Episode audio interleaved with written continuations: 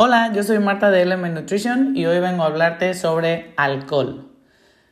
Sí, ya hemos hablado un poquito de este tema en episodios anteriores, pero hoy vamos a profundizar un poco más. El único tema de hoy es este. Y el alcohol es una droga de la cual necesitamos justificarnos por no tomarlo. Piénsalo. Es increíble, pero es cierto. En situaciones de reuniones sociales, si no tomas o si no bebes, la gente te pregunta, ¿y eso por qué? ¿Qué te pasa? Como si necesitaras estar enfermo para tener una excusa para no beber alcohol. Las personas han utilizado durante mucho tiempo productos químicos para alterar su estado de ánimo y de conciencia. Y probablemente una de las primeras y más comunes sustancias utilizadas fue el alcohol. Vamos a exponer primero en este podcast los contras del consumo de alcohol. El primero sería, como ya sabes, que 1 gramo de alcohol contiene 7 kilocalorías. Creo que esto quedó hace un par de semanas grabado a fuego en tu memoria.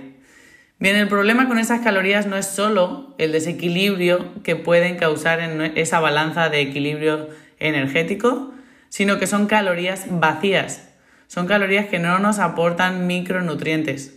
Y además, esas calorías te las estás bebiendo y no comiendo o masticando, cosa que haría, en caso de que fueran masticadas, que esa sensación de saciedad te llegara mucho antes, que no sucede si te las estás bebiendo.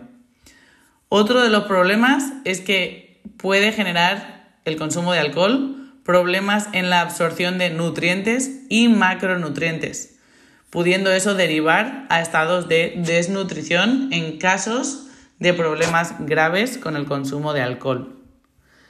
Otro punto más a considerar es que generalmente en un estado de ebriedad tomamos peores decisiones con respecto a la comida.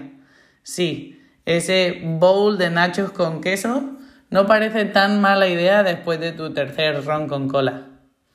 Y por último, obviamente, es una droga y puede suponer o conllevar problemas de adicción. Siempre y cuando el alcohol lo consumamos por placer y con moderación, podemos encontrar un equilibrio de incluir este elemento en nuestra vida. Ten en cuenta que el alcohol influye en los vasos sanguíneos y el volumen de líquidos. Esto es lo que puede provocar dolor de cabeza después de beber en exceso. Las náuseas están relacionadas con los subproductos tóxicos de la eliminación del alcohol y la irritación del estómago. Esto ya te lo comentamos. Al fin y al cabo, los subproductos del alcohol son algo tóxico para nuestro organismo y una de las maneras que tenemos de expulsar ese subproducto tóxico es a través de generar esa náusea y tratar de expulsar todo lo que no nos hace bien. El alcohol puede inhibir la liberación de la hormona antidiurética y esto significa que vas a ir más al baño. Una bebida estándar puede agregar 150 mililitros a la producción de orina. Unas cuantas bebidas sucesivas pueden resultar en un viaje a esa tierra de deshidratación.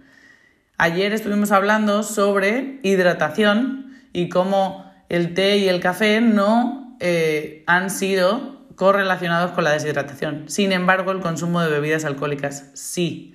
Así que mucho cuidado también con esta parte de deshidratación. Después de toda esta información, espero que a pesar de que sigas tomando alguna copita ocasionalmente, ya le tengas un poco más de respeto a esta bebida. Considera que el consumo en pequeñas cantidades se correlaciona con los mayores beneficios de salud. Sí, pero ahora, ¿qué son pequeñas cantidades? Los estudios que correlacionan un leve consumo de alcohol con beneficios para la salud consideran que la porción diaria es media copa a una copa o una ración de esa bebida alcohólica, que generalmente siempre denominamos vino, pero no tiene por qué ser vino, sino cualquier bebida alcohólica. La correlación que suele haber entre esos beneficios en la salud y consumo de pequeñas cantidades de alcohol se suelen justificar porque las personas que son bebedores moderados de alcohol suelen ser personas moderadas en general en su vida. Entonces, Hay muchos otros factores de la vida de esas personas que podrían estar influyendo también en esos beneficios de la salud. Lo que tenemos claro es que si de momento no consumes alcohol, no empieces a consumirlo. Si sí consumes alcohol, queremos que trates de moderar y equilibrar todo lo posible el consumo a lo largo de tu vida. ¿Cómo? Obviamente sigue aplicando esos pequeños consejos que te dimos al inicio, como por ejemplo tratar de dejar tu bebida lejos de ti cuando estés en una reunión social y alternar bebidas alcohólicas con bebidas no alcohólicas cuando estás en algún evento o situación en la que se consuma alcohol. Y por otra parte, vamos a empezar a medir también el alcohol consumido. Vamos a dejarte una imagen en la lección de hoy para que sepas cómo puedes considerar o contabilizar esas copas de alcohol, ya sea en forma de carbohidrato o en forma de grasa.